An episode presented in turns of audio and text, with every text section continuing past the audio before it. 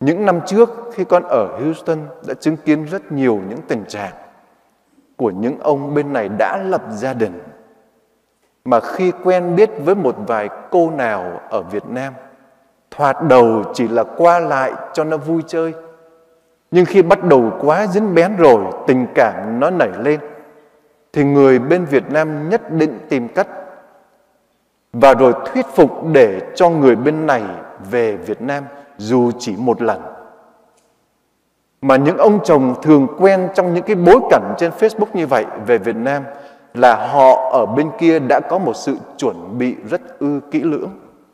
Mà những trường hợp con biết được là gì? Là phần lớn ở Việt Nam họ dùng bùa ngải để quật những Việt Kiều.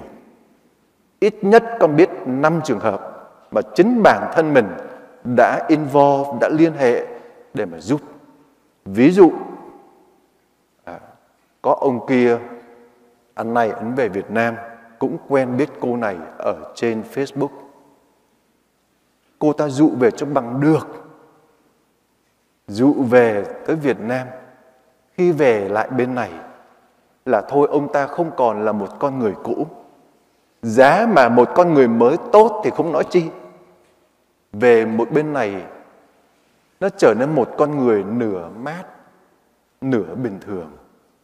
Thậm chí có những ông bác sĩ bên này rất ư đứng tuổi. Về Việt Nam một lần, ấy vậy sau đó là cứ cởi chuồng cởi trần, đi lông nhông lông nhông mà không biết mình đang làm gì.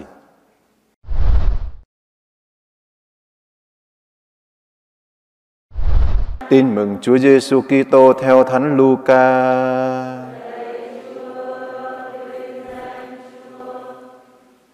Thời ấy, Hoàng đế Augusto ra chiếu chỉ truyền kiểm tra dân số trong khắp cả miền thiên hạ.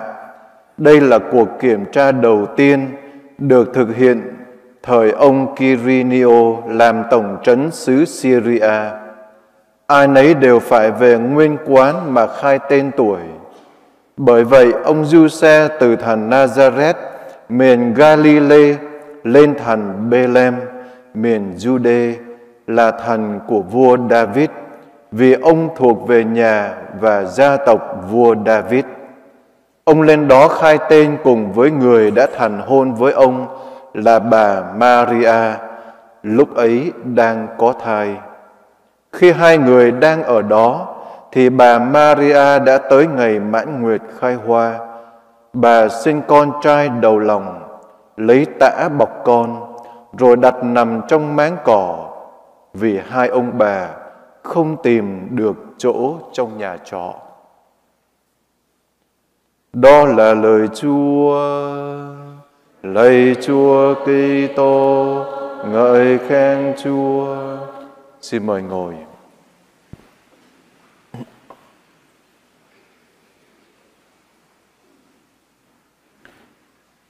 Mỗi một mùa vọng chúng ta có dịp nghe lại bài đọc chúng ta mới vừa lắng nghe.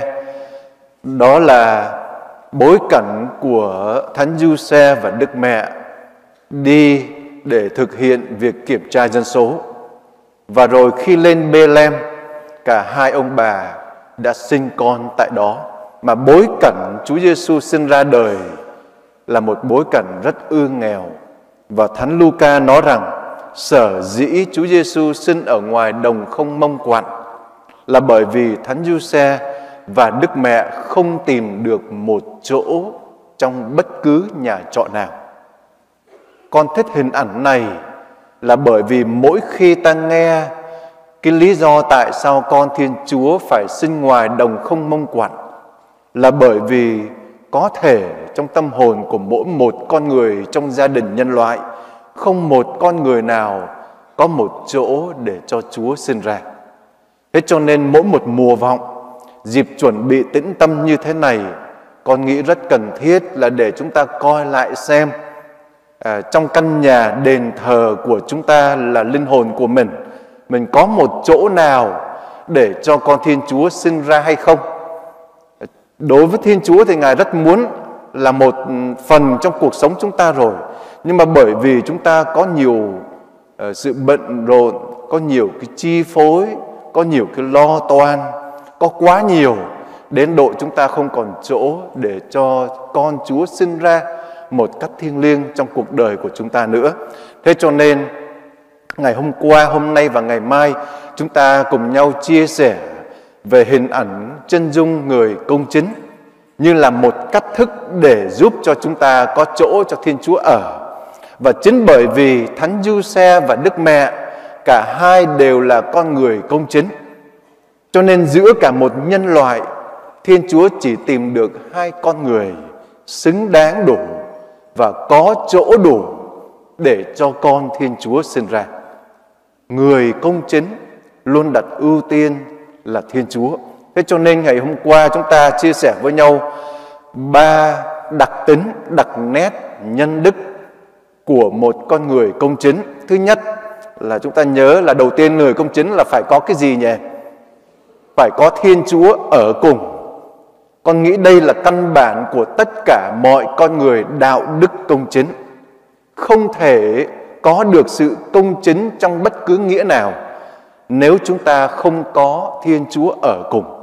Cho nên khi chúng ta hát bài Emmanuel trong mỗi một dịp mùa vọng, mùa Giáng sinh này là dịp để cho chúng ta cũng tự nhắc lại là cuộc đời chúng ta có thực sự có Chúa hay không.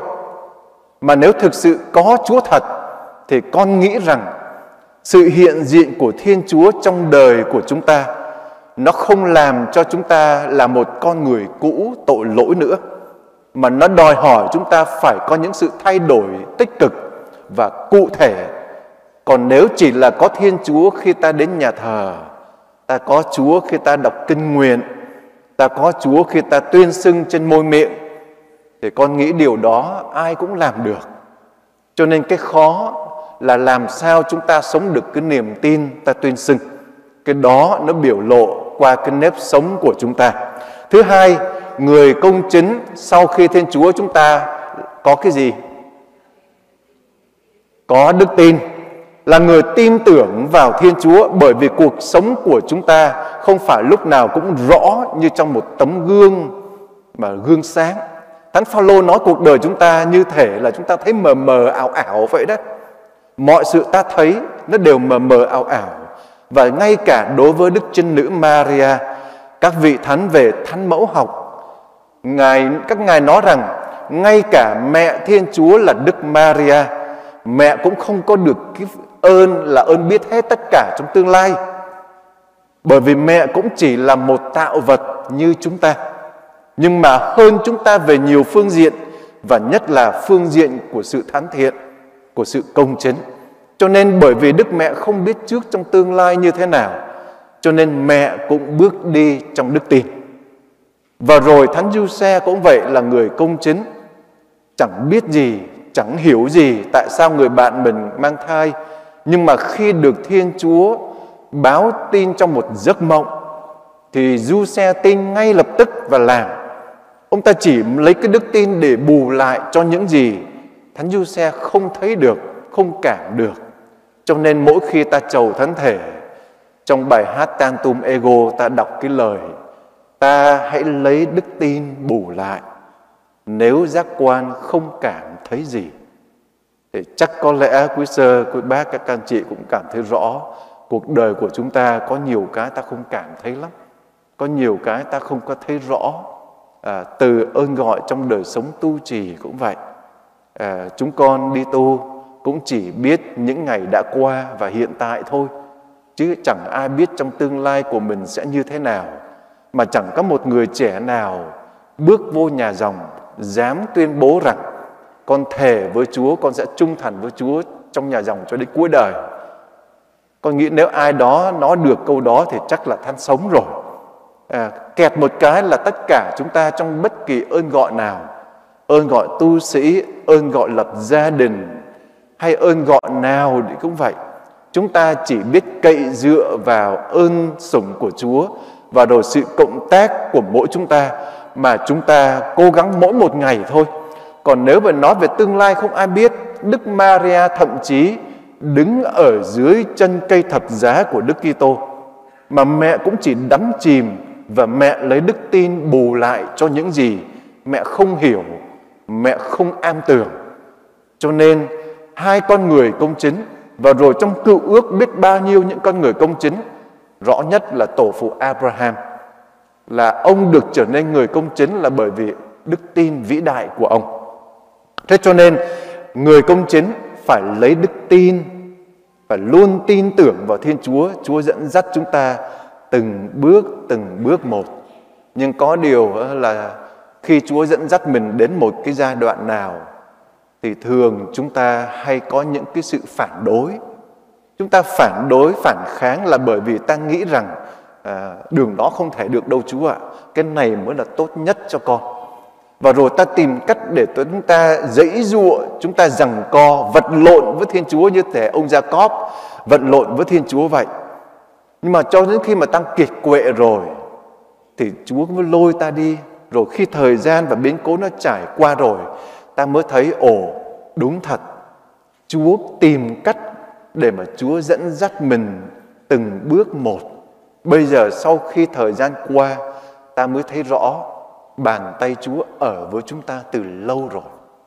Thế cho nên, bởi vì cuộc đời có nhiều cái ta không hiểu, ta buộc phải lấy đức tin để chúng ta bù lại cho những gì ta không thấy. Thứ ba, một người công chính là người có cái gì? Có trái tim. Người có thiên chúa, người tin vào thiên chúa và một con người có trái tim à, sâu thẳm tất cả chúng ta là con người cao đẹp nhất vẫn là trái tim của chúng ta. Và khi nói về cái trái tim thì người ta nói đến cái lương tâm. Đức phật nói về là một cái tâm tốt mà ai đó nếu có một cái tâm tốt mà nếu chúng ta được làm bạn với những con người có tâm tốt thì con nghĩ đó là một ơn lớn lắm thưa quý bác các anh chị. Hãy đừng bao giờ coi thường những người bạn và nhất là những người bạn tốt mà Chúa gửi đến trong cuộc đời. Mà khi đụng chuyện ta mới biết được ai là người có tâm tốt tâm xấu. Còn khi không đụng chuyện thì ta thấy mọi người ai cũng tốt cả. À, ví dụ như ta đi lễ nhà thờ ta thấy ai cũng đẹp hết á. À, ta thấy ai cũng dễ thương cả bởi vì chỉ có chào qua chào lại chút thôi. Nhưng mà cứ thử mà xem khi có chuyện xảy ra ta biết rõ ai là người có tâm tốt? Ai là người trung thành với chúng ta? Ai là người bảo vệ cho chúng ta? Ngày hôm hôm qua, tối hôm qua con về nhận được cú phone của một người một người chồng, một người cha, con nghĩ khoảng tuổi trung niên. Ông ta gọi cũng khá khuya, tội nghiệp. Ông gọi, ông nói như thế này, cha, chắc con tự tử, cha mình bảo nghe cái giọng là giọng lớn. Mà ít khi một người giọng lớn nào, mà nhất là đàn ông nữa mà là nó là tự tử. Thế con mới bảo, tại sao anh lại có ý tự tử? Thì anh kể câu chuyện là cách đây khoảng mấy tháng, thì tự nhiên anh ta thấy vợ của ông ta, hai người đã lập gia đình như vậy là hai mươi mấy, gần ba chục năm nhưng mà mới cách đây khoảng mấy tháng trời, anh ta thấy vợ anh ta thay đổi quá nhiều và quá lạ. Không còn tha thiết nấu ăn trong gia đình, không còn hồn trong gia đình, bỏ bê mọi cái. Rồi có vẻ coi thường anh ta. Anh ta bảo lúc đầu tưởng là những cái chuyện gì nó không có vui ở trong hãng làm nó ảnh hưởng đến cái mood của vợ mình. Nhưng về sau anh ta bây giờ khám phá ra thế này. Mà khi anh ta nói ra, con mới biết trường hợp của anh ta không phải là trường hợp đầu tiên con nghe. Con muốn nói đây để lỡ coi chừng giữa chúng ta có thể bị, bởi vì con thấy càng ngày nó có nhiều phong trào. Phong trào là thế này. Bà vợ thường xuyên lên facebook thường xuyên lên những cái mạng thông tin xã hội và rồi kết bạn thì có một ông này ông tự xưng là một người triệu phú rất ư giỏi ở một nơi xa bây giờ không có vợ con chưa lập gia đình mà tiền thì quá nhiều đời thì cô đơn Anh ta đang đi tìm một người bạn để được làm bạn, làm bạn đồng hành. Lúc đầu chỉ là quen qua quen lại một chút. Thế về sau từ từ cảm tình nó lớn lên. Thì cô vợ, bây giờ bởi vì trước hết thì mình không có dám đổ tội là vấn đề mê tiền. Nếu có mê tiền thì nó cũng là chuyện bình thường. Thì chắc là có chứ không phải là không. Thì cô ta từ từ cố lại ngã theo anh ta. Và rồi mới đây cô ta không ngại để nói với ông chồng em đi một nơi khác. Mấy đứa con nó lớn rồi. Ông chồng ông buồn và cô ta không ngại để nói là cô ta đã có người mới rồi. Tình cảm của hai vợ chồng mình không còn nữa. Ông ta khóc như một đứa con nít. Buồn quá, ông ta gọi đứa con lớn ra nói chuyện. Ông ta bảo thế này, nếu mẹ của con mà bỏ cha, bỏ daddy để đi theo người khác, mà nếu chúng con cũng đi luôn, thì I will kill myself. Mà người con lớn hết rồi. Tuổi đứa nhỏ nhất là tuổi teen rồi. 16, 17 tuổi. Đứa lớn hai mươi mấy tuổi. Cả nhà nó xào xáo lên hết với nhau. Chưa hết cái này mới ly kỳ. Tưởng ngon, tưởng bở. Cô ta bỏ nhà đi tìm. Tìm hoài không thấy cái ma kia. Hóa ra, đó chỉ là một cái scam mà khi con nghe biết như vậy, con bảo chết rồi đây là trường hợp thứ ba mà con nghe nam cũng bị, nữ cũng bị. Đây không phải chỉ nói về các bà nhé ít nhất con biết là một, hai, ba ba bà, một ông đều bị cái trường hợp tương tự là quen một người nào đó tự xưng mình là rất giàu có. Bây giờ không biết để tiền ở đâu. Chỉ muốn mong là một người bạn đời hay một bạn tri kỷ với ai đó để rồi dùng số tiền. Thế thì các ông các bà nhà ta nghe vậy thì cứ vậy mà đi vô. Cho đến khi nó lòi ra, người thì tìm không ra. Kẻ thì bảo là gửi tiền qua cho anh ta trước bởi vì anh ta đang gặp hoạn nạn. Thế gửi tiền hết tiền này đến tiền kia mà vẫn chưa có gặp được mãi về sau khi bà ta chia sẻ với một hai người bạn khác thì mới biết đó chỉ là một mưu lừa. Để rồi gửi tiền qua cho họ trước. Ấy vậy mà một số người con thấy tin nó quá dễ đi, tin quá mau đi. Con nghĩ thầm, giá mình có đức tin như vậy đối với thiên chúa, chắc có lẽ chúng ta lên trời nó dễ mà nó mau lắm. Mà tại sao ai đó nói một chút thôi mà sao mình tin mau thế không biết nữa. Tin rất tin như kinh tin kính vậy đó. Thế thì hôm qua ông chia sẻ cho ông bảo, bây giờ thì biết chuyện rồi. Ông bảo là, nhưng mà con không quên được. Bây giờ làm sao để con tiếp tục sống với bà mà con quê không, mà con bỏ đi được cái ý tưởng là vợ mình đã phản bội ít nhất là trong tư tưởng như vậy mặc dầu biết là vợ mình bị lừa có đấy, thưa quý bác, các anh chị đây không phải là chuyện bịa đặt có. Một cô này cũng vậy đã ly dị chồng từ lâu vẫn ở một mình. Quen với một anh chàng ở bên anh ta nói là Florida. Chúng ta biết ở trên Facebook bây giờ nói mình ở chỗ này chỗ kia à, có ai tin biết ở đâu? Ví dụ như mọi người chúng ta có thể tạo nên một cái Facebook mình là đàn ông tự đưa lên trên đó là một người đàn bà chẳng ma nào biết. Hay là nói mình đang ở Iran, Iraq thì cũng chẳng có ma nào kiểm được. Thế cho nên bây giờ khi ở trên Facebook người ta khó để biết được ai thật ai giả. Và nó như một con dao hai lưỡi thưa quý vị. Facebook tự nó không phải là một cái tội. Nhưng khi chúng ta quá dính bén và dùng không cẩn thận, ta chơi với người này, móc với người kia. Chưa kể có rất nhiều người ở trên mạng chuyên đi săn lùng những con mồi. Con nói dùng một chữ là chuyên môn đi săn săn lùng những con mồi. Để khi dù là nam hay nữ hay Việt kiều dính vô là chỉ có nửa khóc nửa cười.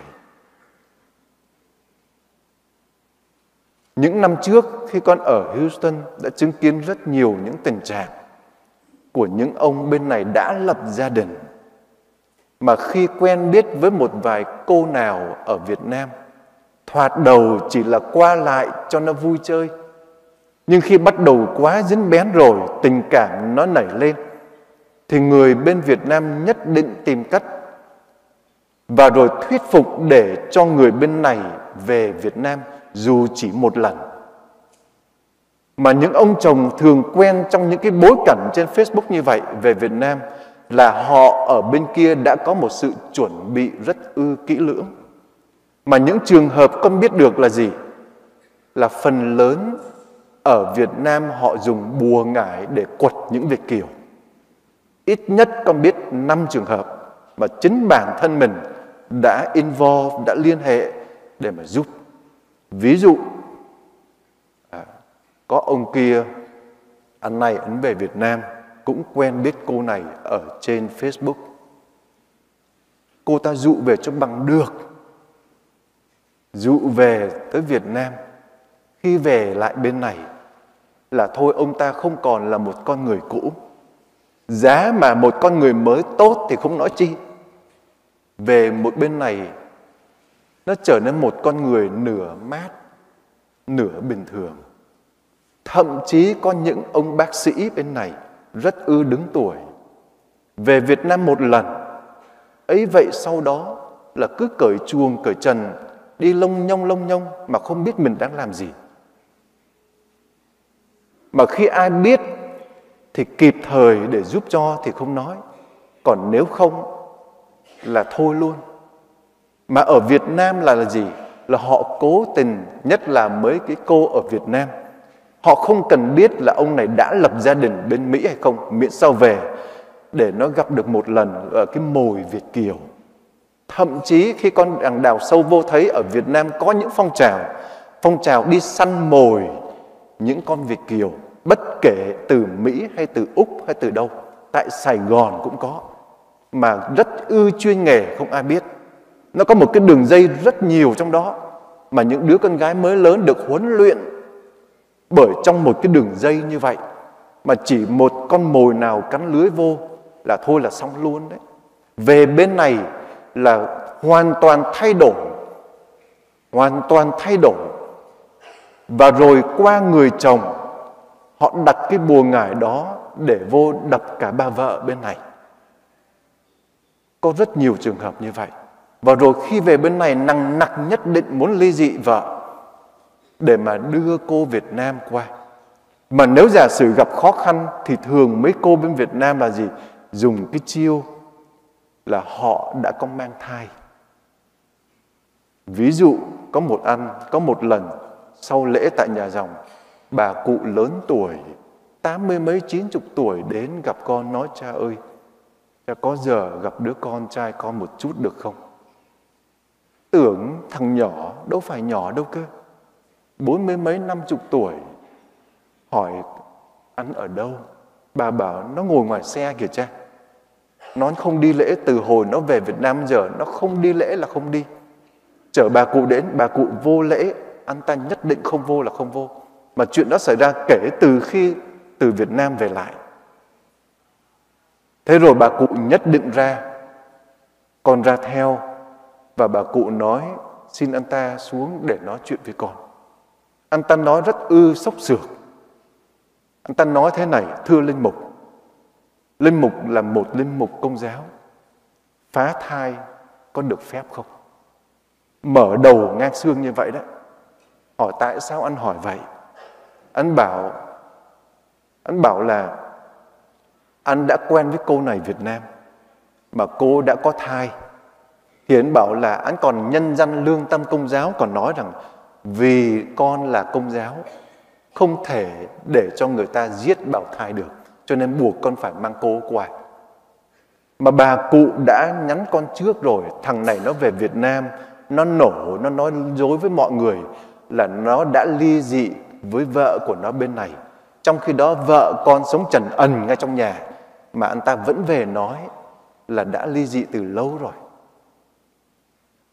Lấy cái bào thai ra để mà hù dọa, để mà hù dọa bà mẹ, nhất định đưa cô kia qua. Mà thường các cô mà khi đưa qua rồi, xong cái mấy cô nói là hư thai rồi. Chuyện nào cũng như chuyện nào, giống nhau vô cùng tán cứ giả vờ đưa cái thai ra để mà hù, là mấy ông cứ sợ điên lên vậy.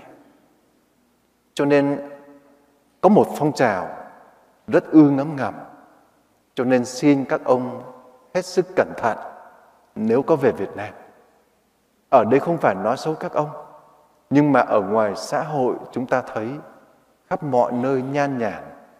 Nếu chúng ta không bám vào Thiên Chúa, không có một cái lương tâm tốt, thì người ta có thể làm bất cứ điều gì để miễn sao có lợi cho họ. Khi người ta không có lương tâm, người ta không có tâm tốt, người ta dùng bất kỳ thủ đoạn nào để miễn sao đạt được mục đích của họ. Chúng ta cũng vậy.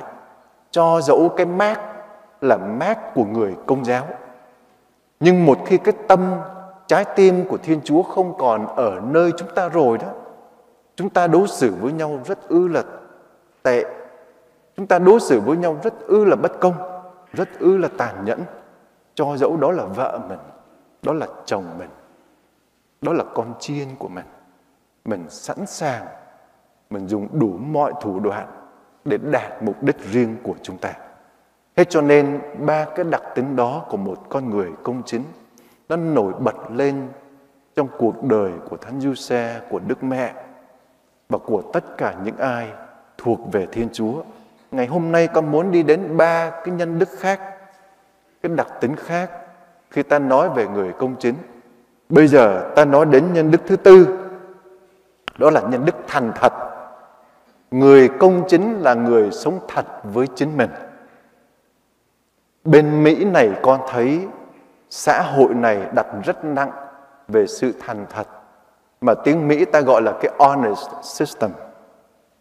Nói đến điều đó con nhớ kỳ vừa rồi à, có cái hai anh chị này đi ăn buffet.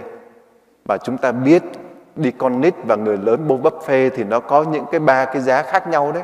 Giá của người lớn bình thường, giá của người cao niên thì nó giảm được chút hơn. Giá của các em nhỏ 9 tuổi thì được giá nửa giá chẳng hạn. Anh có hai đứa con. Thế là cái người nhà hàng hỏi, cái thằng đó bao nhiêu tuổi? Thì anh bảo là nó 9 tuổi. 9 tuổi để được giá một nửa. Mới nói nó 9 tuổi, nó bảo, daddy, no, I'm 10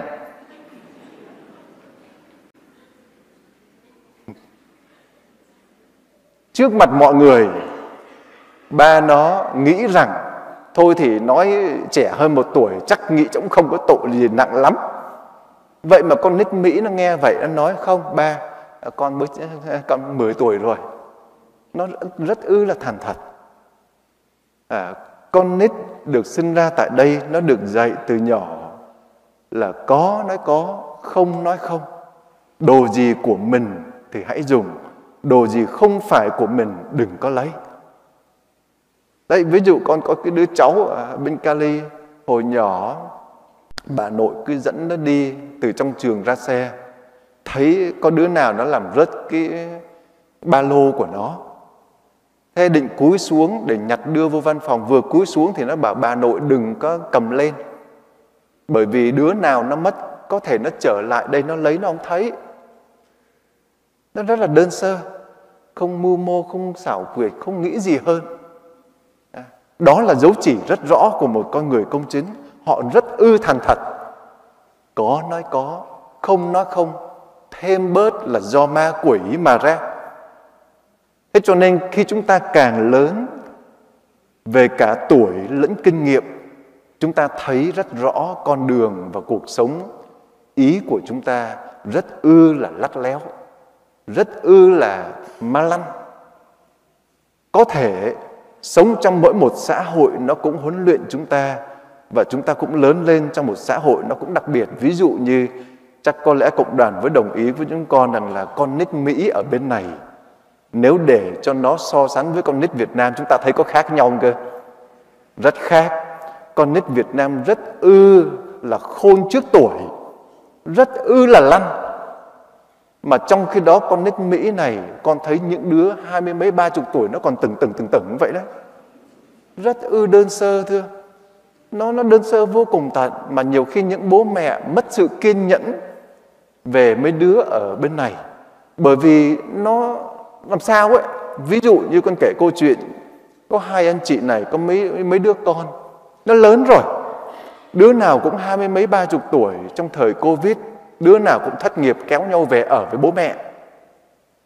Thì ở với bố mẹ bố mẹ đã cho free ở không lấy tiền, thì thôi giúp bố mẹ được bao nhiêu có thể đi, không? Không nấu nướng, không phụ giúp, không đi làm không rửa chén, cứ ăn xong là cứ để đồ đầy ở ngoài cái sinh vậy đó.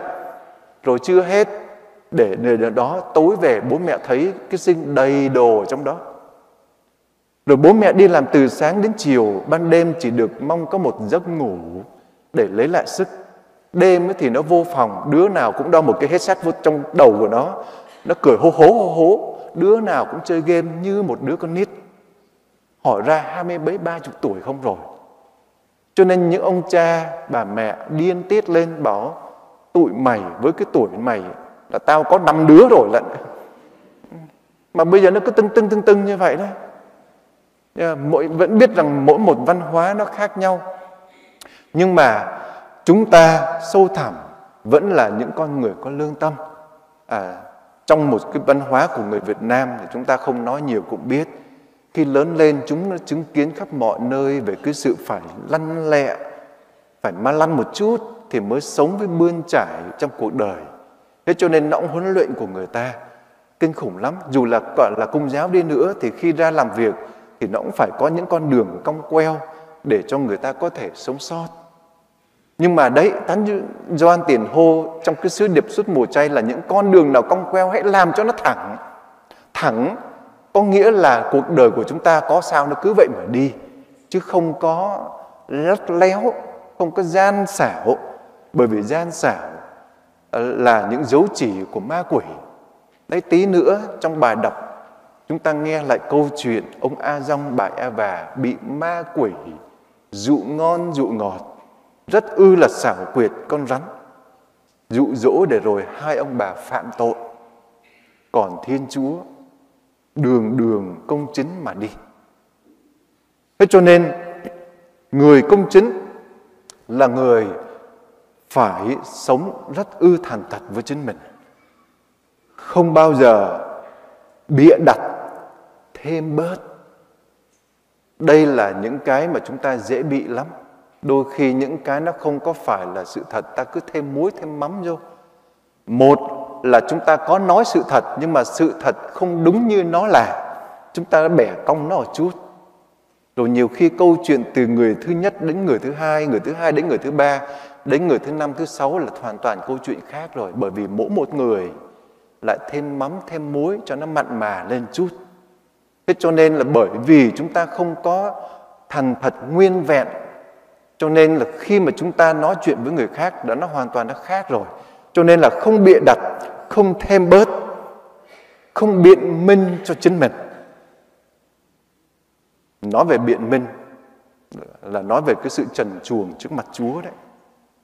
À, thường trong các tòa nhà tội một trong những cái mà con thấy nó cũng hơi tế nhị là một số các đấng bậc vô xưng tội mà cứ mỗi khi sửa soạn xưng một tội mới thì hàng loạt đưa lên những cái excuse những cái biện minh để rồi tại sao con mới phạm cho cái tội đó.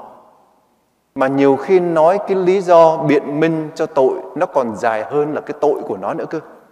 Thì thay vì mình muốn mình nó toạc cái cho rồi tội đó là tội mình đã phạm, thì thôi nó cứ vòng vòng vòng vòng vòng vòng. Chúa tôi con nghe thấy ba, bốn thế hệ mới phạm được tội.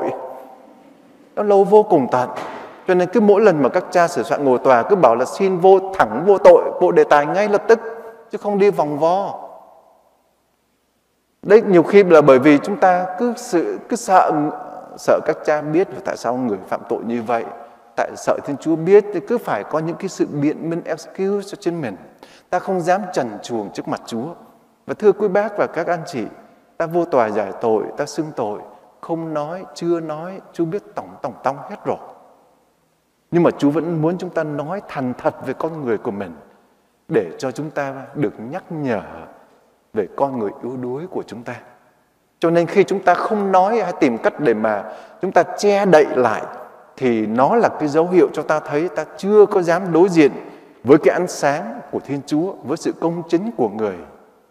Cái hồi nãy con ngồi nói chuyện với hai cha trong lúc ăn chiều, anh em kể chuyện với nhau những câu chuyện dí dỏm mà có thật.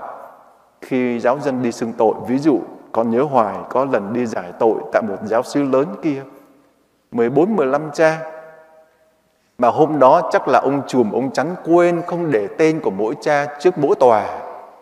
Thì giáo dân thường bước vô cái là bắt đầu scan vòng coi xem cha nào ngồi đâu ngồi đâu.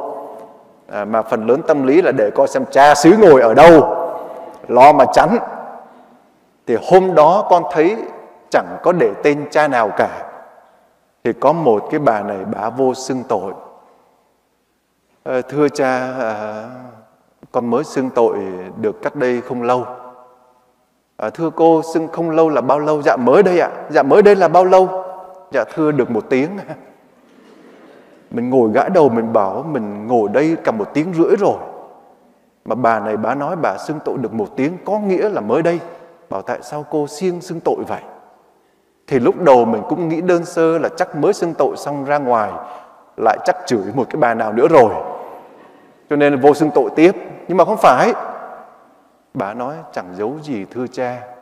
Hôm nay con không thấy tên của các cha trên tòa. Cho nên con xếp hàng bên kia, vô nhầm ngay cha xứ của con. Cho nên ở bên đó con mới chỉ xưng tội nhẹ thôi ạ. À. còn tội nặng con chưa xưng cho nên bà ra bà xếp hàng lại ở bên này để bà xưng tội lại. Sau khi giải tội xong con chọc cha xứ cha ơi lần sau chắc cha phải viết ra hai loại tòa. Tội trọng only tội nhẹ only thì nó dễ hơn. À, mà thường đó đấy cho nên là đây là những câu chuyện dí dỏm thật. Nhưng mà nó có thật thưa quý bác các anh chị để nó nói lên rằng là ngay cả việc chúng ta đến với Chúa ta cũng chưa dám thành thật nữa cơ. Huống hồ là nói đến diện đối diện. À, còn nhớ hoài có một lần à, giải tội cho các em thêm sức. Có một đứa này con nghĩ chắc là ở Việt Nam nó mới qua. À, còn những đứa con nít Mỹ ở bên này nó ngồi tòa đối diện với các cha à, nó coi bình thường lắm. Những đứa nào ở Việt Nam mới qua thì nó ngại hơn nó mới mở cửa ra cái nó thấy con ngồi ngay đó trần ẩn chẳng có màn chẳng gì hết. Nó bảo Giêsu là Chúa tôi. Trời nó gặp mình mà nó giật nảy mình giống như là nó gặp một cái con vật gì đấy. Thiếu điều là nó đóng cửa nó bỏ chạy thôi. Nó sợ vô cùng tàn. À, hết cho nên là chúng ta đến với Chúa xin xưng tội. Chưa xưng tội là Chúa biết tổng tổng tông về cái cái con người thật của chúng ta rồi, nhưng mà sâu thẳm ta vẫn không dám đối diện với sự thành thật, với sự minh bạch về con người xấu xa của chúng ta. Còn người công chính là người chẳng sợ gì cả. Chúng ta thấy tất cả các vị thánh khi xưa được ơn trở lại. Các ngài nó toạc ra tất cả những tội của mình cho cả thế giới nghe chơi cho vui vậy đấy ví dụ như thánh Augustino chẳng hạn.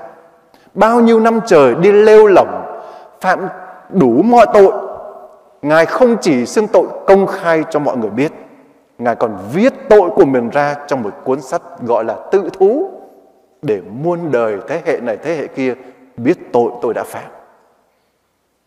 Trong khi đó chính mình phạm tội đến gặp chỉ có ở cha thôi.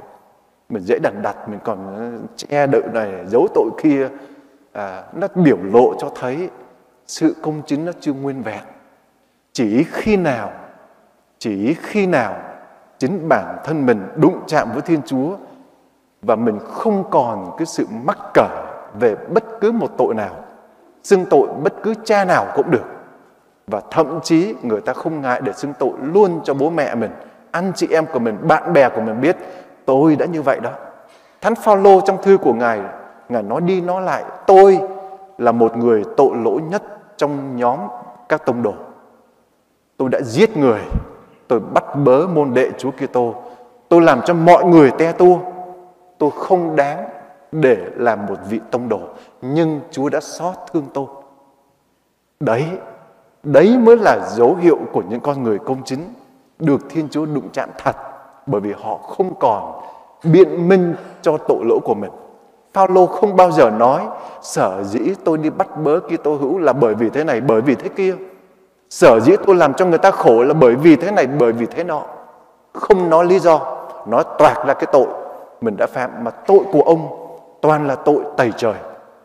Thế cho nên thành thật là dấu chỉ rất rõ của tất cả những con người công chính.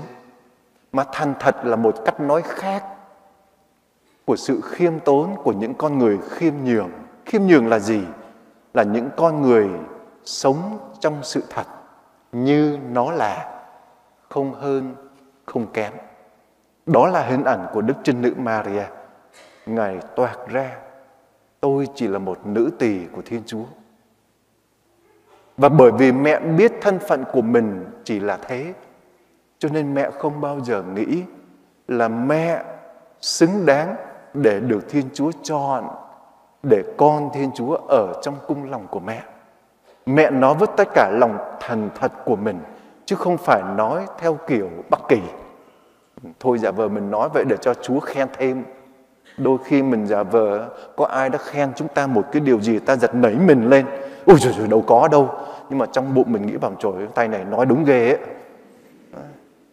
Ta giả vờ ta nói bên ngoài. Nhưng mà thực chất thưa quý bác các anh chị sống thật với Chúa, sống thật với mình sống thật với đời, ta là sao? Ta hãy nhìn nhận nó là như vậy. Và đó là con người của chúng ta. Thiên chúa yêu chúng ta vì chúng ta là chúng ta, chứ không phải chúng ta là cái người bên cạnh. Làm thánh cũng vậy. Mỗi người chúng ta có thể trở nên thánh thiện trong cách thức của chúng ta. Không buộc chúng ta phải giống cái người bên cạnh. Ví dụ, người bên cạnh có thể đẹp về mọi phương diện ok không sao. Nhưng chúng ta có thể có nét đẹp riêng biệt. Nhìn lên gian cung thánh, chúng ta thấy có nhiều cây nến. Đâu phải cây nến nào cũng là đứng trước bàn thờ đây, thưa cơ. Có những cây nến nhỏ, nó chỉ đẹp vậy khi đứng và được đặt để trong đúng chỗ của nó. Còn nếu để một cái cây nến nhỏ đưa ngay trước bàn thờ, nhìn nó không coi ra gì cả cuộc đời của chúng ta cũng thế. Nó đẹp bởi vì thiên chúa dựng chúng ta nên là một con người đặc biệt không giống ai. Cho nên thánh francisco nói rằng mọi con người chúng ta đều khó có khả năng để được nên thánh trong cách thức riêng của mỗi người. Bạn đừng sợ, đừng ganh tị vì bạn không giống người khác. Nhưng hãy hãnh diện vì bạn khác với bao người. Thế cho nên nếu chúng ta thấy người khác có những đặc tính khác, hãy tạ ơn Chúa cho họ. Hãy tạ ơn Chúa vì mặc dầu ta không giống họ, nhưng ta có những nét đẹp riêng của nó. Hãy hãnh diện về con người Thiên Chúa dựng chúng ta nên. Hãy hãnh diện về những tài năng Chúa ban cho chúng ta. Có thể ta không có mười nén giống như cái người bên cạnh, năm nén giống như cái người ngồi đằng sau chúng ta nếu chúng ta dù có một nén, hãy hãn diện vì ta có một nén. Và Thiên Chúa chỉ mong muốn chúng ta làm giàu thêm được một nén thôi, không cần làm nhiều. Cho nên hãy nhận ra cái đẹp của chúng ta.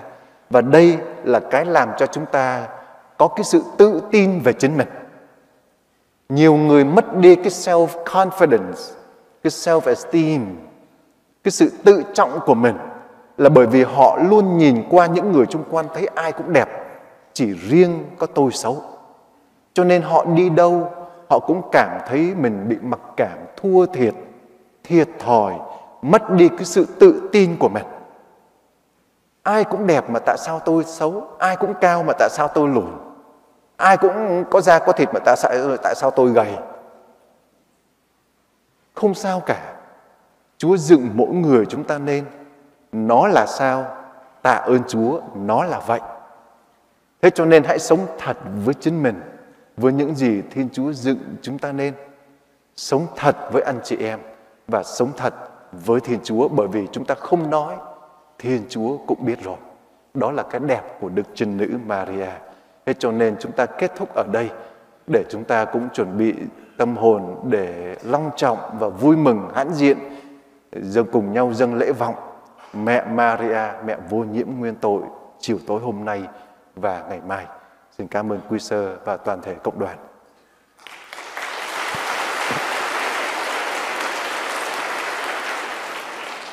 về lòng yêu mến Đức Mẹ của tất cả người Việt Nam Công giáo chúng ta.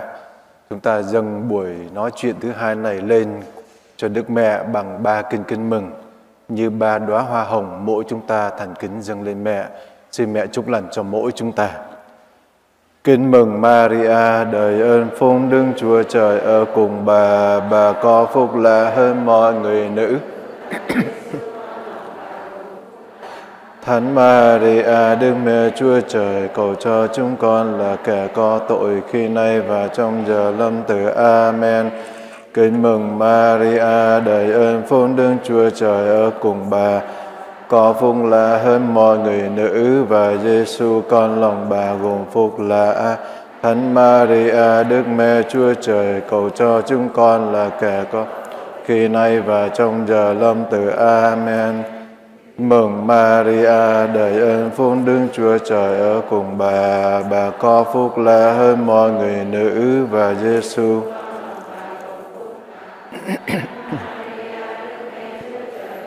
Chúng con là kẻ có tội khi nay và trong giờ lâm tử. Amen. Chúa cùng anh chị em. Tin mừng Đức Giêsu Kitô theo Thánh Luca.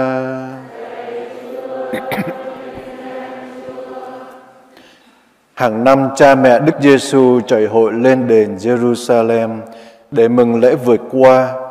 Khi người được 12 tuổi, cả gia đình cùng lên đền theo tục lệ của ngày lễ.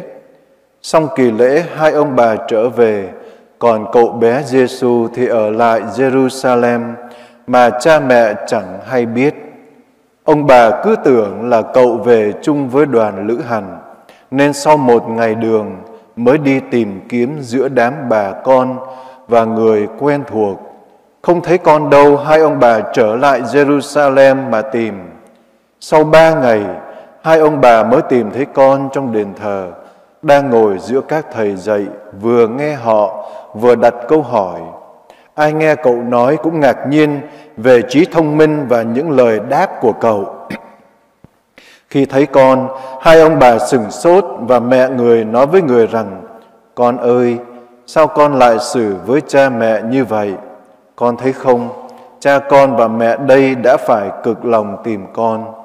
Người đáp, sao cha mẹ lại tìm con? Cha mẹ không biết là con có bổn phận ở nhà của cha con sao? Nhưng cả hai ông bà không hiểu lời người vừa nói. Đó là lời Chúa.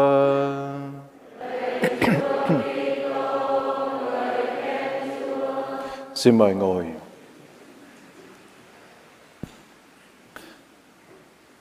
Khi nãy trước thánh lễ chúng ta chia sẻ với nhau về đặc tính thứ tư của người công chính, đó là sự thành thật.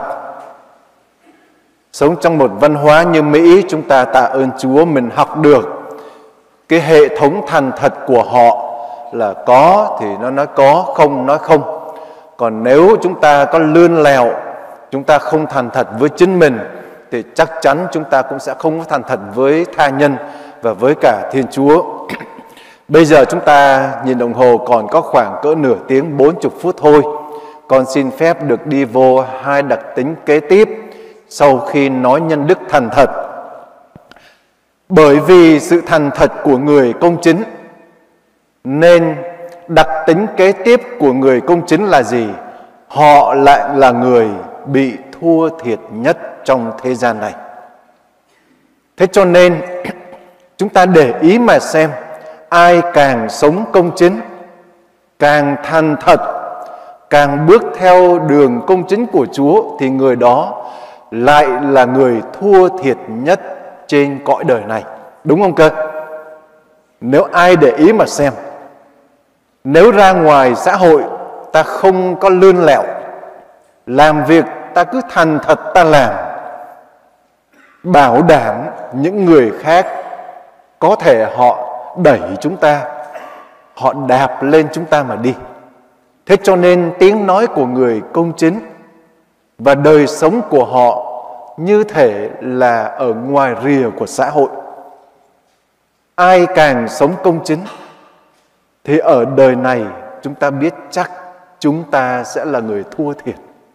Thế cho nên chúa nói một lần, con cái của thế gian khôn ngoan hơn con cái của nước trời, của ánh sáng là như vậy. Là bởi vì con cá thế gian này nó khôn lắm, nó lươn lẹo, nó gian xảo, nó có đủ trò.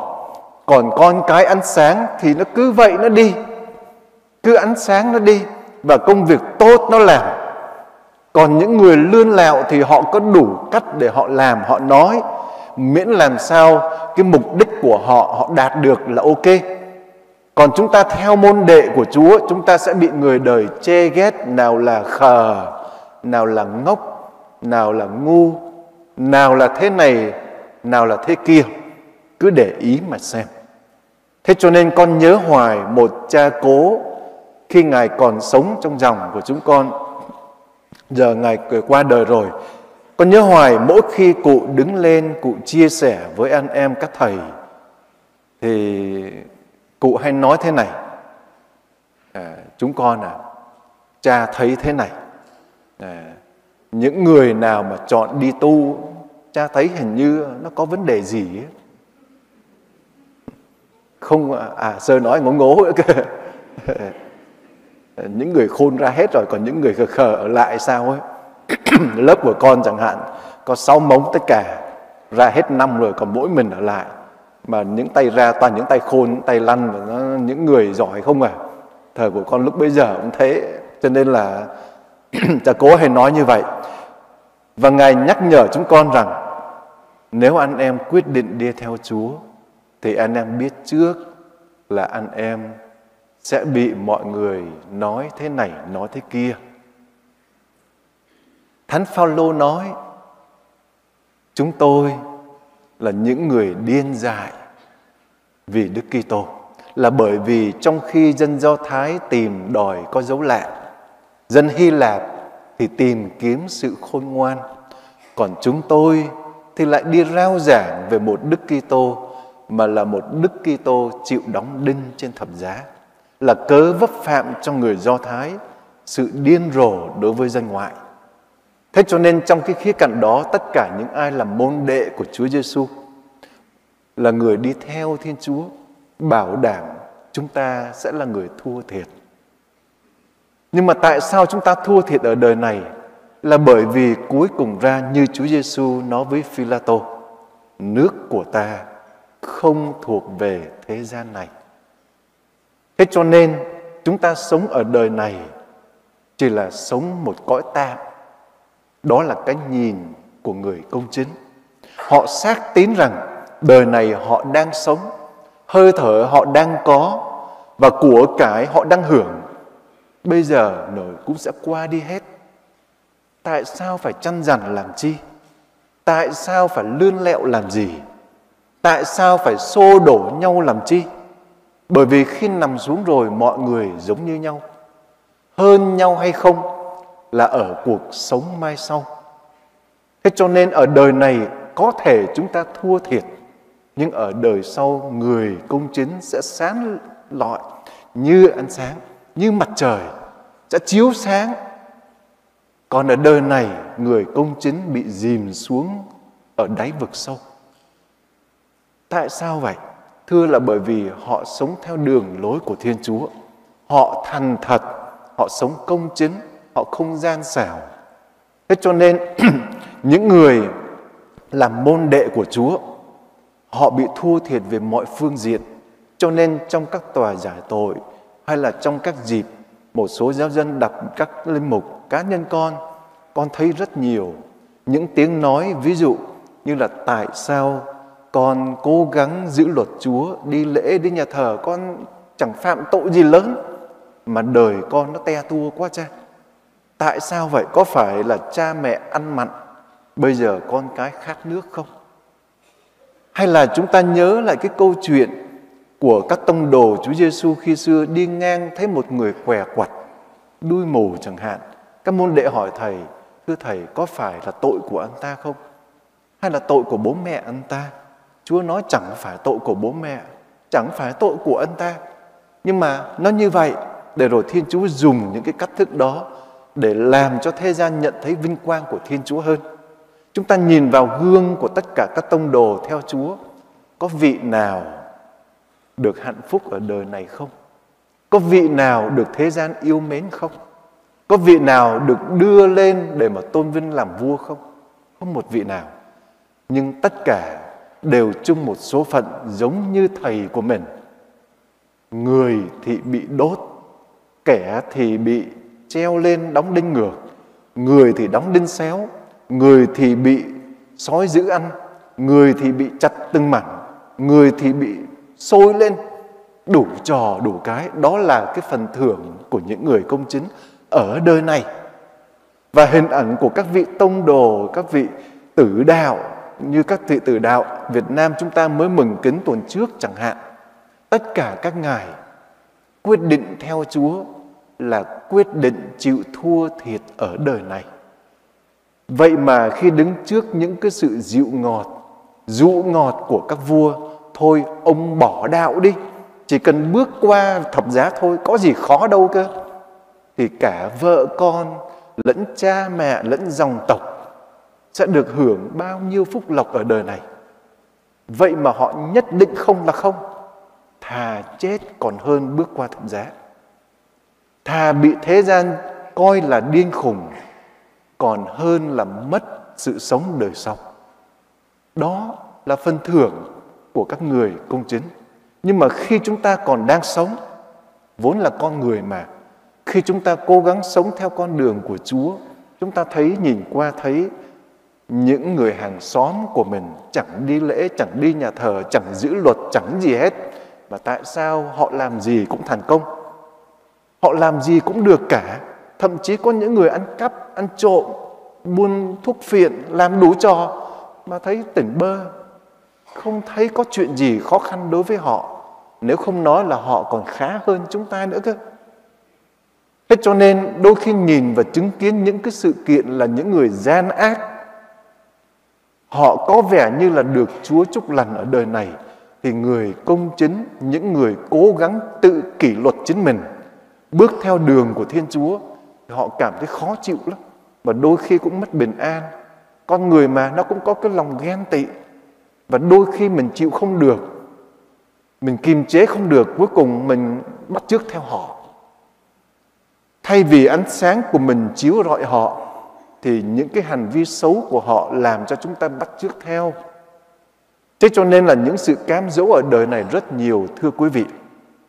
Nếu chúng ta không vững chắc và có cái nhìn của một con người công chính xác định rất rõ là một khi chúng ta chọn để trở nên những người công chính bước theo con đường công lý của Thiên Chúa, đứng về phía của Thiên Chúa thì có nghĩa là chúng ta đứng ngược lại với thế gian và chuẩn bị tinh thần để đối phó với những cái cách ứng xử của thế gian. Họ sẽ không có nể chúng ta. Họ sẽ đối xử rất tệ bạc với chúng ta. Cho nên Thánh Teresa Avila và Thánh Gioan Thánh Giá chẳng hạn, cả hai vị cố gắng bước theo đường lối công chính của Thiên Chúa để cải cách dòng tu Camelo của mình. Vậy mà bị các chị em của mình chơi sát ván, đau khổ cả trong lẫn ngoài áp lực khắp mọi nơi. Đến độ Teresa Avila còn nói thế này, Thưa Chúa, bây giờ con mới hiểu tại sao Chúa có ít bạn. là bởi vì ai làm bạn với Chúa, Chúa đều gửi đau khổ đến cho họ. Và Ngài đã nhìn nhận là nhiều lần Ngài muốn bỏ cuộc, thôi kệ ai muốn làm gì làm và thậm chí chính bản thân mình tôi bỏ luôn luật của Chúa cho rồi. Nhưng mà khi càng cảm nến được những đau khổ dành cho những con người công chính rồi đó thì Ngài lại cầu nguyện ngược lại. Mỗi một buổi ban sáng khi thức giấc thì Ngài lại cầu nguyện với Chúa thế này. Lạy Chúa, xin cho ngày mới của con thêm đau khổ và thập giá. Vì khi con đau khổ và còn thấy thập giá đời con, con biết Chúa còn thương con. Có ai dám cầu nguyện như vậy không? Cứ mở mắt là cầu nguyện xin cho đau khổ. Không biết ai đây có dám không? À, con thì chắc không dám rồi đấy. Nhiều khi mình đau có chút xíu thôi bắt đầu gãi đầu gãi tai lạy Chúa xin cho con mau qua khỏi cái cơn khổ ải này con mà hết bệnh sớm con sẽ cố gắng đi lễ nhà thờ à, Chúa mà cho con sức khỏe thì con sẽ làm thế này làm thế kia hay là ai đó mới đi khám bác sĩ thì mới tìm thấy căn bệnh nào là bệnh ung thư giai đoạn 1, giai đoạn 2, giai đoạn 3 rồi mình lại có một cái gì đó trong cơ thể của mình nhất là những đấng bậc bắt đầu có tuổi thì nó thêm những cái vấn đề của thể xác. Thì đâu có ai khỏe mạnh mãi đâu cơ. Nó sẽ có ngày không có bệnh này thì cũng bệnh khác. Không đau khổ về tâm hồn thì cũng đau khổ về thể lý. Người nào không đau khổ về thể lý nhìn có vẻ ghê gớm đẹp đẽ vậy đến mà nó nát bét trong tâm hồn mình ai nhìn thấy trong tâm hồn của những con người đau khổ đó đấy, chúng ta là những người te tua, bởi vì chúng ta xác định rất rõ, chúng ta thuộc về Thiên Chúa. Hãy nhìn vào đấng công chính con Thiên Chúa. Ngài làm gì để cuối cùng cả một thế giới lên án đấng công chính. Mỗi một mùa vọng, ta hát rất ư long trọng. Xin trời cao hãy mở để cho rơi xuống đấng công chính. Vậy mà đấng công chính xuống ờ, chúng con thanh toán đấng đó liền. Ừ. Chúng ta thanh toán ngay lập tức. À, chúng ta sinh hoạt chung với anh chị em. Những người công chính dễ bị bỏ rơi. Những người công chính dễ bị thua thiệt. Những người công chính dễ bị lên án. Những người công chính là người bị đau khổ nhất. Nhưng chúng ta xác tín đây là con đường thầy chúng ta đã đi qua. Đức maria cũng thế. Mẹ cũng đã từng đi qua con đường khổ ải của ngài. Đến độ mẹ được giáo hội ban tặng cho một tước hiệu, đó là mẹ sầu bi mà. Có ai mà có cái tên sầu bi gắn liền với bản chất của mình đâu? Nếu giả sử gọi gọi sơ nào, sơ sơ a sầu bi chẳng hạn, nhìn không thôi thấy sầu bi rồi tức là nói về cái căn tính cuộc đời của người ta đau khổ đến độ như vậy. À. cho nên, nhưng mà mẹ xác tín rằng bước theo con đường và chấp nhận nói tiếng xin vâng là mẹ chấp nhận những phần thua thiệt về bên mình khi còn ở thế gian này. Và đó là số phận của những con người công chính. Tất cả những người công chính, dù khi xưa hay thời nay đều có chung một số phận câu hỏi được đặt ra là chúng ta có dám can đảm để tiếp tục sống là một người công chính bước đi ngay chính trước mặt Chúa hay không. Cái đó nó sẽ giúp cho chúng ta vừa suy nghĩ, vừa quyết định, vừa hành xử với tất cả anh chị em của chúng ta. Thế cho nên xin nhớ một điều, nếu chúng ta muốn trở nên người công chính, tự hỏi tôi có sẵn sàng chấp nhận những sự thua thiệt ở đời này hay không. Kế tiếp, sau việc thua thiệt thì người công chính họ lại là người rất ư thiên lặng. Nếu là một người của thế gian, họ không thiên lặng. Họ sẽ gào thét cho mà xem.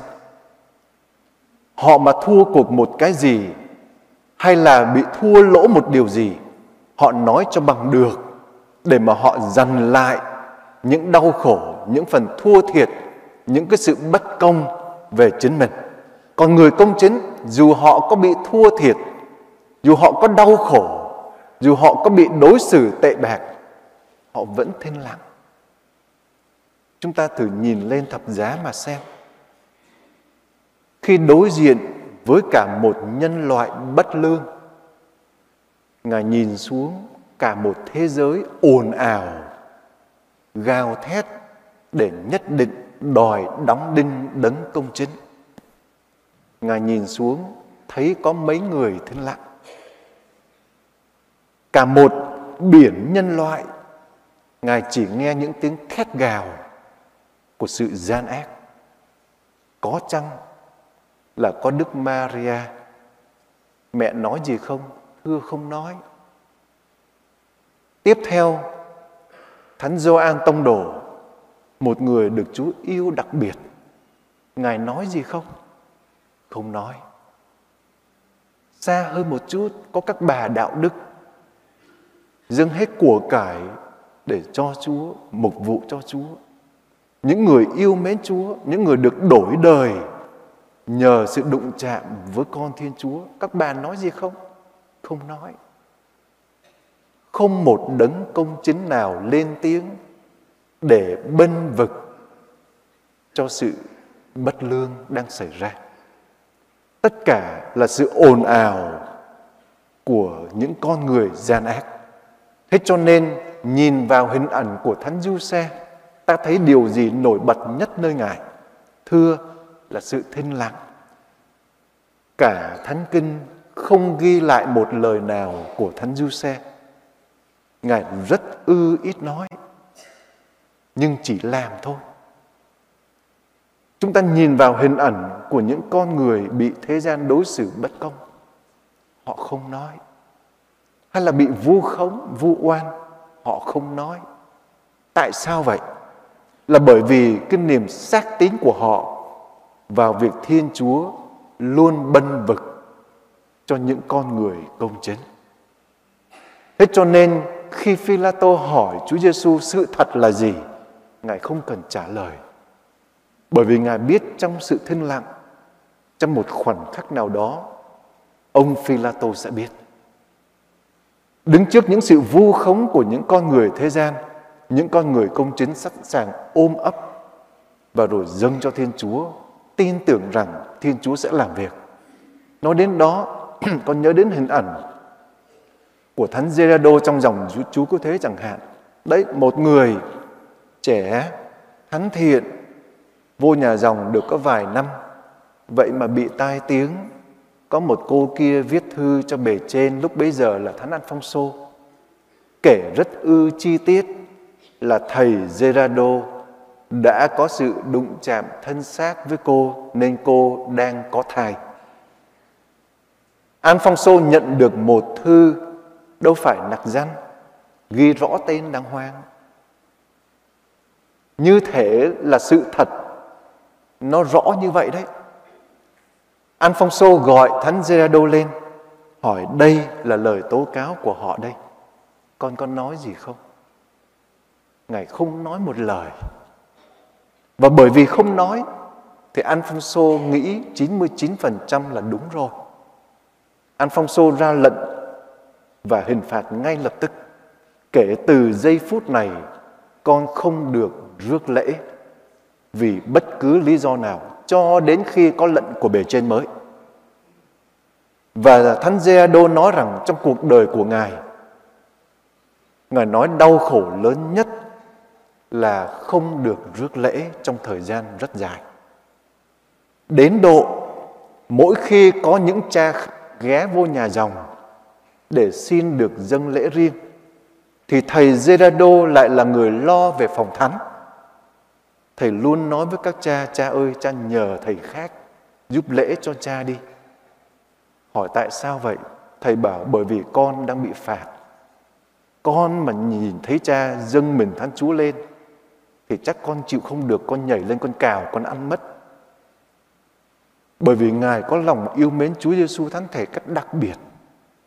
Đặc biệt đến độ mỗi một sáu tháng hay một năm khi cha bề trên cha giáo chuyển đổi mỗi thầy một phòng cứ xoay quanh để cho các thầy có tinh thần di chuyển đấy thì mỗi khi thầy Gerardo được cái căn phòng nào mà nó gần sát vắt với nhà nguyện ấy, thì ngài không ngại lấy nguyên một cái đồ khoan, ngài khoan từ bên này qua bên kia, để rồi thường xuyên ngài nhìn qua trước khi ngủ cũng ghé qua, nhìn vô, chào Chúa Giêsu thánh thể.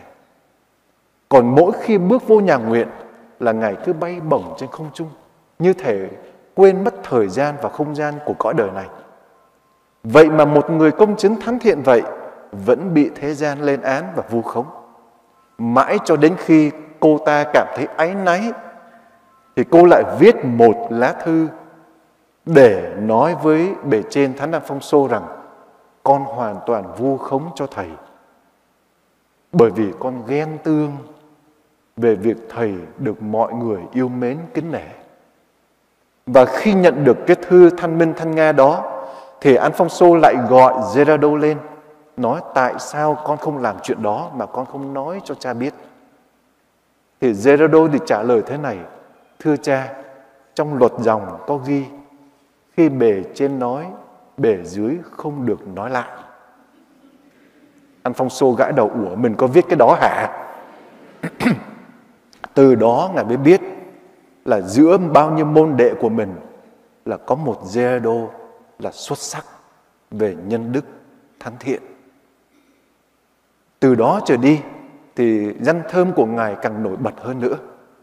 Rồi bao nhiêu các vị khác ta thấy tất cả các ngài đều bị vu khống. Nhưng mà các ngài không có vì những sự vu khống đó mà mất bình an, hay là tìm cách để mà trả đũa và thậm chí thanh minh thanh nga, các ngài cũng không cần. Không cần làm, bởi vì các ngài biết Thiên Chúa luôn đứng về đấng công chính. Thế cho nên sự thinh lặng là điều rất cần thiết thưa cộng đoàn, nhất là trong một môi trường xã hội, nhất là xã hội của ngày hôm nay. Khi chúng ta thấy ở khắp mọi nơi đều là những tiếng ồn ào.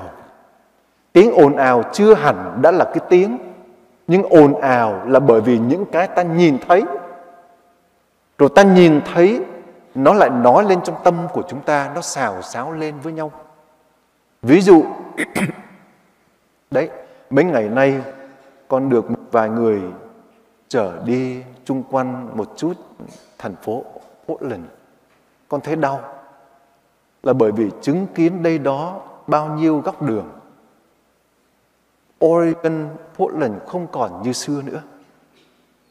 Những túp lều nằm đầy ở ngoài đường, rác rến khắp mọi nơi – không còn thấy bóng cảnh sát nữa. Trật tự cũng không còn thấy nữa. Ai muốn làm gì thì làm. Mặc dù họ không nói, cũng có thời gian họ nói rồi chứ không phải không. Nhưng mà chỉ cần nhìn vô thôi là chúng ta cũng cảm thấy lòng của mình nó sao rồi. Rồi chưa hết, ngày nay là mạng xã hội thông tin khắp mọi nơi ai giữa chúng ta lại không có cell phone cơ? Ai cũng có cell phone hết á. Mà trong lòng bàn tay của chúng ta là cả một thế giới, không cần đi đâu xa. Ta mở ra thôi là biết hết quê hương Việt Nam ta ra sao. Chỗ này chỗ kia như thế nào. Ta mở ra hết là thấy hết mọi cái. Hết cho nên làm gì thì người ta cũng chỉ là một cái cell phone là xong hết. Nhưng mà cái cell phone nó cũng là một con dao hai lưỡi. Thông tin nó tốt. Nhưng mà nó là một cái gì đó nếu biết dùng thì rất hữu hiệu, rất tốt. Nếu không biết kiềm chế thì nó lại là một cái cớ để làm cho chúng ta mất đi sự bình an mà nó không đáng để chúng ta mất.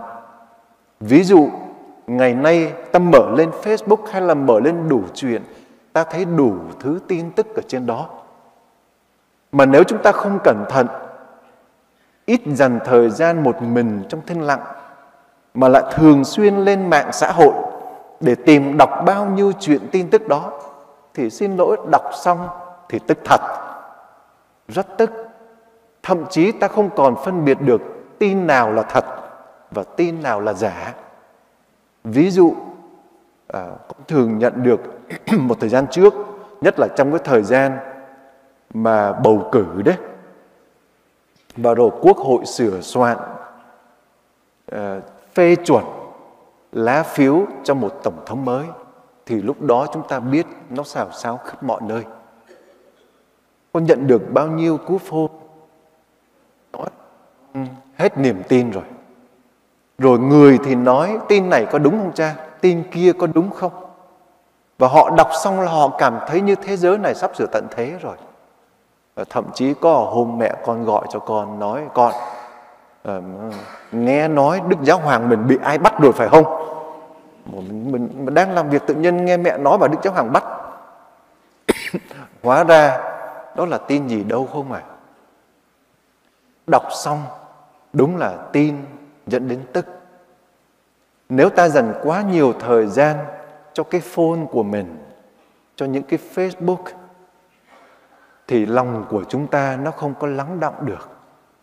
Nó làm cho chúng ta xào xáo lên, rối bời lên với nhau. Ngày nay người ta lên xe thì mở radio. Hay thì thường xuyên nghe nhạc. Về nhà thì thường xuyên cầm trên phone và thậm chí nằm trên giường, vợ chồng mỗi người một cái phone. Mặn ai người đấy nhìn, cho đến khi nào mỏi mắt ngủ không ai nói chuyện ai. Và khi để ý mà xem cơn bận của xã hội ngày nay là gì? Ta vô nhà hàng thấy hai cha mẹ hai người con bốn người đúng không cơ? Bốn người mỗi người một cái phone chẳng ai nói ai mà ai người đấy coi. Có một lần vô một nhà hàng Việt Nam con ngồi thấy đúng vật hai bố mẹ hai người con mỗi người một cái phone.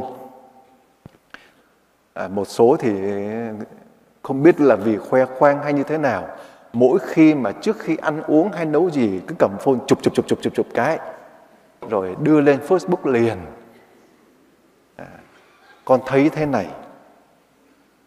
Hai vợ chồng ngồi ngay bên cạnh nhau bên cạnh hai đứa con chụp hình từng bữa từng món ăn một đưa lên lên trên đó bấm vô xin mời cả nhà nhé mà trong khi đó, vợ chồng ngồi trần ẩn như vậy, chẳng ma nào mời ma nào.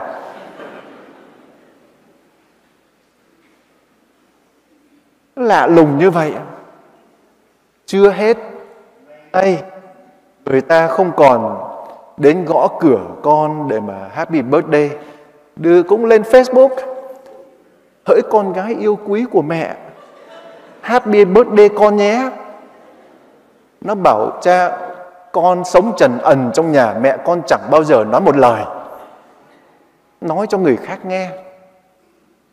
Thế cho nên là nó mất đi hình như là mỗi một ngày khi kỹ thuật nó càng phát triển, thì hình như sự liên hệ giữa người với người nó càng tắt xa sao đó. Mà đâu phải chỉ là giáo dân không thôi, thậm chí nó cũng đi vô các dòng tu các vị giáo sĩ tu sĩ cũng thế. Đi chơi cũng phải chụp hình. Đi đây đó cũng phải khoe. Rồi về thì cũng phải đánh một cái. À, đã về nhà rồi. À, yên tâm. À, còn nguyên vẹn. Tức là làm cái gì cũng phải đưa lên. Thế cho nên ngày nay là một cái khái niệm về một thế giới ảo tưởng. Tiếng mỹ gọi là virtual world giới trẻ bị ảnh hưởng rất nhiều. Nếu bố mẹ, phụ huynh chúng ta không để ý, nhiều khi bố mẹ chúng ta nghĩ rằng, thôi, con của mình bây giờ, đứa nào nó chẳng thích chơi mê game, đứa nào chẳng thích ipad, thôi thay vì mình dành thời gian cho nó, thôi mua đại cho nó một cái cell phone hay cái ipad, để rồi nó tự chơi, nó tự chơi thì mình đỡ mất công đứng bên cạnh nó. Và rồi từ từ khi từ nhỏ lớn lên, nó chỉ biết cái thế giới riêng của nó là cái cell phone hoặc cái ipad. Thì vô tình chúng ta đẩy con của mình vô một cái xã hội xã hội cô đơn và một thế giới không có thật, ảo tưởng. Cho nên bố mẹ không để ý nó viết gì ở trong những cái instagram, những cái snapchat, những cái tư tưởng nó viết cho đến khi bạn bè của tụi nó nói ngược lại cho bố mẹ nó biết hai bác ơi cẩn thận con của hai bác đang có ý tự tử đấy bác ạ lúc đó với giật mình coi lại Facebook, Instagram đúng thật. Nó nói đủ trò trên đó. Bố mẹ không biết gì cả. Thôi cứ quăng đại cái phone, cái iPad cho nó sống trong cái thế giới của nó. Và rồi cứ một chút là cứ đóng cửa mỗi một người một thế giới. Ở tại làng gà của chúng con cũng vậy. Đã có những vợ vẫn có những vợ chồng vẫn than phiền nhau là bởi vì vợ hay chồng dính bén quá nhiều vào cái phone của mình. Vợ chồng cả ngày làm vất vả, bây giờ về chỉ mong ngồi xuống ngồi uống trà nói chuyện với nhau, cười giỡn với nhau. Hay là nằm trên giường kể cho nhau nghe những chuyện của ngày qua. Không, cứ dán mắt vào cái phone. Rồi cứ liên hệ với cái người này, người kia.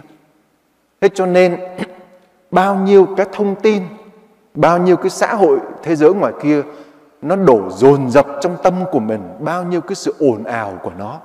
Đâm ra lòng của mình nó cứ xào xáo lên với nhau. Ta không có một giây phút nào đó để dừng lại để cho thinh, thinh lặng. Thinh lặng không phải là ta không nói nhưng là thinh lặng để ta dìm mình trong đời sống cầu nguyện, trong sự liên hệ giữa mình với thiên chúa. Thiên lặng ngày nay rất ư cần thiết, thưa các bác, các anh chị. Nhất là những ai cảm thấy sau này mình cảm thấy dễ nóng giận này, dễ bực bội, dễ cọc cằn, dễ nóng tính, dễ wow dễ làm cho gia đình bất an. Đó là dấu hiệu cho ta thấy mình cần phải coi lại giờ của mình cho gia đình và cho chính bản thân mình. Có những người con thấy rất đáng phục, cả mấy chị mấy chị rất siêng, làm thì làm, nhưng mà cứ lâu lâu là muốn được đi riêng để một mình giữa thiên nhiên, một mình trong sự thinh lặng, để rồi tâm hồn và cuộc sống của họ nó đầm xuống một chút. Đó là những điều rất nên làm để rồi ta không chạy đua hoài với cái sự ồn ào của thế gian nữa bởi vì sự ồn ào ta không nó làm cho chúng ta mất đi cái khả năng để chúng ta thưa chuyện gần gũi với Chúa. Sự ồn ào nó cũng làm cho chúng ta xa dần đối với gia đình của chúng ta. Nó cũng làm cho chúng ta mất đi cái khả năng biết ăn nói đối với nhau. Mà khi nói thì lại không biết nói, mà toàn nói những lời không nên nói. Cho nên, có một câu nói của một nhà tư tưởng nào đó nói thế này. Sự thinh lặng là tiếng gào thét mạnh mẽ nhất. Đôi khi ta nghĩ rằng ta cứ phải gào thét to lên để bân vực cho lẽ công chính, thì mới gọi là cầu nguyện cho công chính. Nhưng đôi khi nó ngược lại. Sự thinh lặng là thét gào lớn nhất, hơn cả sự thét gào ở bề ngoài. Còn về vấn đề ăn nói cũng vậy. Chúng ta để ý mà xem, ai càng không có thinh lặng, lúc nào cũng dầm để nói nhanh hơn những người khác, nhiều hơn những người khác thì dễ bị lỡ lời lắm bởi vì cái miệng chúng ta nói trước cái đầu của chúng ta có chuyện gì là miệng nó nói trước mà trước khi suy nghĩ nữa cơ cho nên tác giả sắt gương Chúa Giêsu nói rất đúng nếu bạn là người không biết thiên lặng thì bạn cũng sẽ là người không biết cách ăn nói. Cũng có một câu khác nói thế này. Người biết thì không nói, người nói lại là người không biết. Mà thường trong cuộc đời ta thấy như vậy, ai càng không biết càng nói nhiều, càng nói to, càng nói lâu. Còn những người họ không nói là bởi vì không phải vì họ không biết nhưng họ nghĩ rằng chưa cần để nói lên khi có ai hỏi có ai muốn tham vấn họ nói cho nghe thế cho nên hôm bữa ngày đầu tiên con hay nói rằng trong những buổi họp hay những hội đoàn này nọ con hay để ý người nào ít nói nhất và sau buổi họp con hỏi người đó nhiều nhất bởi vì thường những người họ không nói là những người họ tế nhị họ cẩn thận họ dè dặt Họ không có nói bậy bạ, nói lung tung. Còn ngược lại, trong một buổi họp mà một người nào đó dằn để nói hết từ đầu đến cuối. Mà khi nói vấn đề gì họ cũng nhảy vô họ nói. Mà nói cho bằng được để mọi người theo ý của mình. Con thấy người đó không đáng tin cậy. Trong đời sống thiêng liêng của chúng ta cũng vậy. Khi chúng ta nói quá nhiều, Thiên Chúa không nói được nữa. Cho nên tiên tri Hosea, Chúa mới nói thế này. Ta sẽ dẫn ngươi vào trong sa mạc và nơi đó ta sẽ thủ thì nói với ngươi. Là bởi vì Thiên Chúa của chúng ta thường nói trong sự thinh lặng. Mà nếu ta nói quá nhiều, làm sao ta có khả năng để nghe được tiếng Chúa nói nữa? Bao nhiêu người giữa chúng ta sau một ngày dài làm việc mệt mỏi, ta có thể dành cho Chúa một hai phút thôi. Quỳ xuống ngay đầu giường của mình trước khi leo lên giường. Quỳ xuống dưới đó một hai phút thôi. Suy gẫm lại lạy Chúa, tạ ơn Chúa một ngày vừa qua. Và rồi suy nghĩ lại trong ngày vừa qua mình đã nói gì, làm gì, có làm phật lòng ai không? để xin Chúa thứ tha trước khi mình nhắm mắt đắp mền. Bởi vì có thể đó là cơ hội cuối cùng để mình nhìn thấy cuộc đời này. Ngủ rồi, có thể khi mở mắt, người đứng trước mặt chúng ta là thánh Phêrô đấy. Lúc đó không còn cơ hội nữa rồi. Thế cho nên nếu cuộc đời chúng ta mỗi một ngày chỉ dành một ít thời gian thinh lặng để ta nghe tiếng Chúa nói gì, lạy Chúa, Chúa nói đi con nghe đây. Cho nên bao nhiêu những vị thánh các ngài vô nhà nguyện không có cần đọc kinh nhiều. Có những vị thánh vô đó cứ ngồi không à. Đến độ những người khác nói ủa ông vô đây tôi chẳng thấy ông đọc kinh gì hết á. Thì ngài mới nói rằng tôi đâu tôi đâu cần nói tôi muốn vô đây để nghe chúa nói. Thế cho nên nhiều khi việc đọc kinh lần hạt hay là những kinh, gọi là khẩu nguyện, đó là điều tốt. Nhưng con nghĩ chúng ta cũng phải tập về lãnh vực tâm nguyện. Có nghĩa là cũng cần phải có cái sự thinh lặng để cho Chúa nói với. Bởi vì trong sự thinh lặng, ta nghe được tiếng Chúa và ta soi chiếu mình vào trong một tấm gương ta thấy mình nó rõ hơn còn nếu không sự ồn ào đó nó làm cho chúng ta bị rối trí, bị chi phối, bị mất bình an. Khi nào ta có khả năng thanh lặng, ta sẽ có bình tĩnh, ta sẽ có bình an. Thế cho nên tất cả những đấng từ Chúa Giêsu con Thiên Chúa đến Đức Trinh Nữ Maria, đến Thánh cả Giuse, đến tất cả các vị thánh khi xưa, khi nào cần nói các ngài nói, còn không các ngài không nói là không nói. Cho nên những lời nói của Đức Maria, Ngài nói lời nào là chính xác lời đó. Còn những dự vô khống nếu chúng ta có nhận được thì chúng ta cũng hãy bình tĩnh, hãy để cho Thiên Chúa giải quyết trong sự thinh lặng của chúng ta. Và đây là lý do tại sao giáo dân mỗi khi vô các dòng tu họ thấy có sự thinh lặng. Giáo dân quý lắm. Một số cảm thấy quý bởi vì sự thinh lặng. Nhưng một số vô thì lại sợ sự thinh lặng. Ủi, vô nhà các sở thấy im ru à. Vô nhà các thầy các cha im ru à. Họ không chịu được sự thinh lặng. Lúc nào cũng phải có cái sự ồn ào. Ta quen rồi. Thế cho nên con rất phục những đấng bậc ở trong dòng kín chẳng hạn như dòng Camelo kín, những dòng biển Đức kín, những dòng này dòng kia. Vô hôm đó họ thiên lặng lắm. Ví dụ như thời con ở Dallas có dòng kín Camelo chẳng hạn. Con vô đó nhớ hoài lần đầu tiên con dâng lễ ấy, sau khi chịu chức con dâng lễ mà con vô dương chẳng thấy ma nào ấy đó mà thấy dòng kín mà dòng kín đó cũng kín thiệt. Mà chỉ có những cái kim, những cái lỗ nhỏ như kim xuyên qua cái bức tường. Thậm chí nhìn qua cái những lỗ đó cũng không thấy sơ nào là sơ nào hết đó ngoại trừ khi nào cho rước lễ, thì nó có một cái cửa sổ nhỏ xíu này này, đủ để cho cha chủ tế đưa tay vô cho các sơ rước lễ. Còn sau đó lại đóng kín tiếp. Kín tiếp, nó thinh lặng như vậy đó. Mà cả ngày không sơ nào nói với ai một tiếng nào. Ngoại trừ có cái giờ riêng của cộng đoàn để ngồi nói chuyện với nhau đúng nửa tiếng đồng hồ trong một ngày. Cho nên có những người bước vô dòng kín, họ chịu không được về sự thinh lặng. Nhưng sự thinh lặng đó là điều cần thiết nơi mỗi người trong chúng ta. Thế cho nên con muốn kết thúc ở đây để muốn nói lại rằng nếu chúng ta thực sự muốn theo gương những đấng bậc công chính đã đi qua cụ thể và nổi bật nhất là Thánh Du Xe mà ngày mai mùng 8 tháng 12 là chúng ta chính thức đóng lại năm Thánh Du Xe. Nơi Ngài là một sự thinh lặng hoàn toàn phó thác cho Thiên Chúa đấng thấu suốt tất cả mọi sự.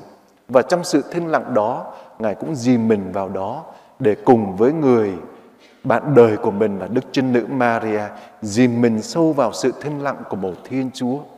Chúng ta cũng thế, sống trong một xã hội ồn ào. Xin cho tất cả chúng ta cũng có cái khả năng để hồi tâm, để có sự thinh lặng, ta đến với Chúa, đến với nhau và nhất là cơ hội để chúng ta nhìn lại chính bản thân của chúng ta. Xin cảm ơn Quy Sơ và toàn thể cộng đoàn. Bây giờ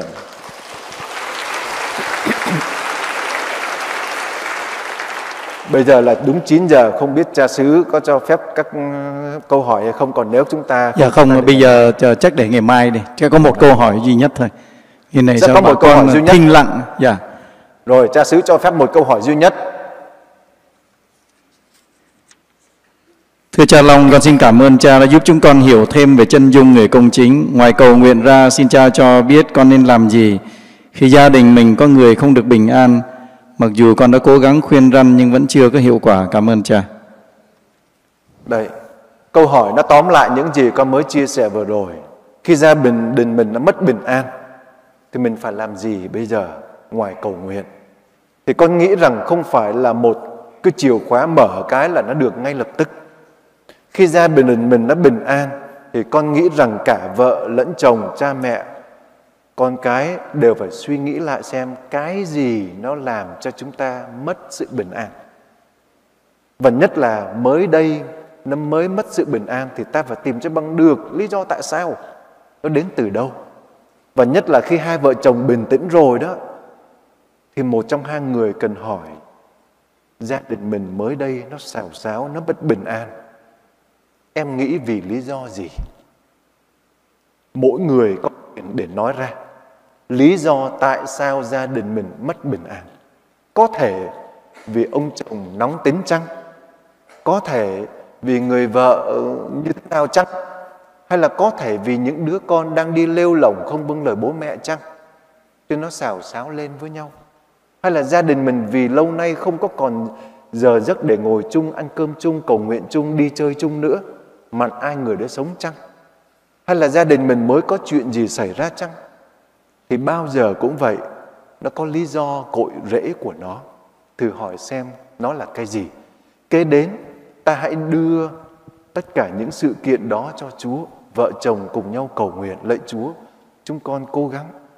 Nhưng lạy Chúa, tình hình gia đình con như thế, xin Chúa hãy giúp cho chúng con cách nào đó tốt nhất có thể. Và rồi nếu thực sự cái lý do là do vợ hay chồng hay như thế nào đó, chúng ta hãy bình tĩnh, đâu còn có đó.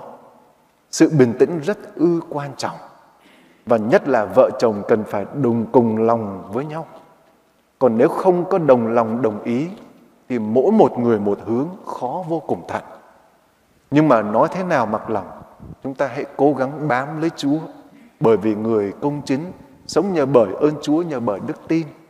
Nếu thực sự chúng ta tin Chúa, ta hãy tin rằng lời cầu nguyện của chúng ta sẽ có lúc được Chúa nhận lời. Tại sao hiện tại Chúa chưa nhận lời con không biết. Có thể một số trường hợp Chúa cho phép kéo dài vì những lý do nào đó ta không biết. Ta cúi đầu đứng trước mầu nhiệm thánh y Chúa. Nhưng chúng ta vẫn cố gắng bao nhiêu có thể về phía của con người.